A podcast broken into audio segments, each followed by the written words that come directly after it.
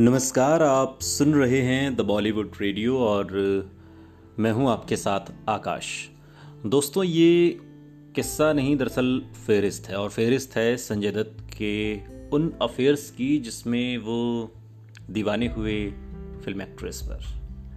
आज हम आपको इस पॉडकास्ट में बॉलीवुड की उन हसीनाओं के बारे में बताएँगे जिन पर संजय दत्त लट्टू हो गए थे।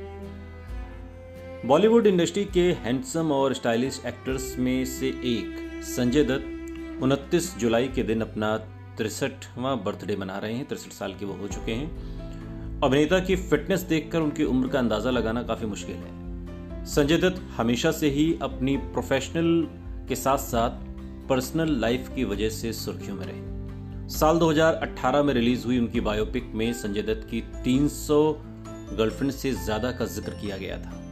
और ऐसे में आज हम अभिनेता के जन्मदिन के इस खास मौके पर आपको अपने इस पॉडकास्ट में संजय दत्त के लव अफेयर्स के बारे में बता रहे हैं। संजय दत्त और टीना मुनीम।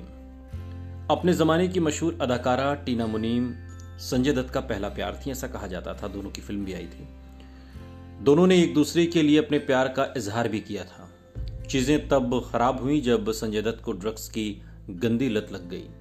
यही वजह थी कि दोनों के बीच दूरियाँ आने लगी और फिर दोनों अलग हो गए। संजय दत्त और माधुरी दीक्षित। इसके बाद संजय दत्त की ज़िंदगी में माधुरी दीक्षित की एंट्री हुई। दोनों के अफेयर की चर्चा पूरी इंडस्ट्री में थी। मुंबई बॉम्ब ब्लास्ट में संजय दत्त का नाम आने के बाद माधुरी दीक्षित ने तुरंत संजय दत्त से दूरी बना ली। संजय दत्त और रिया पिल्लई। ऋचा शर्मा की मौत के बाद संजय दत्त ने टीवी एक्ट्रेस रिया से लगभग दो साल बाद शादी कर ली।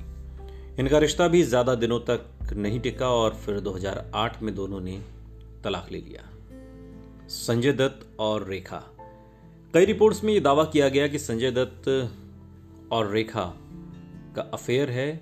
दोनों फ़िल्म ज़मीन आसमान के सेट पर एक दूसरे के नज़दीक आए और फिर यहाँ तक खबर उड़ी कि दोनों ने गुपचुप शादी कर ली है। हालाँकि बाद में दोनों ने इन सभी बातों को महज अफवाह बताया। संजय दत्त और ऋचा शर्मा। संजय दत्त ने ऋचा से एक फ़िल्म के प्रीमियर पर मुलाकात की। बाद में दोनों ने शादी कर ली और जब संजय दत्त ने उनसे शादी के बारे में पूछा, जब ऋचा एक फ़िल्म आग ही आग की शूटिंग कर रही थी। संजय की पहली पत्नी ऋचा को ब्रेन ट्यूमर था। वो अपने इलाज के लिए अमेरिका चली गई। हालाँकि उन्नीस सौ छियानवे में उनकी मृत्यु हो गई। दोनों की एक बेटी भी है, त्रिशाला। संजय दत्त और लीजारे।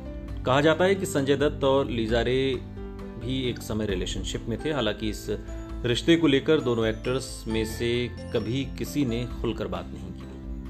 संजय दत्त और मान्यता। संजय दत्त को मान्यता के रूप में एक सच्चा प्यार मिला। साल 2008 में संजय ने मान्यता से शादी की।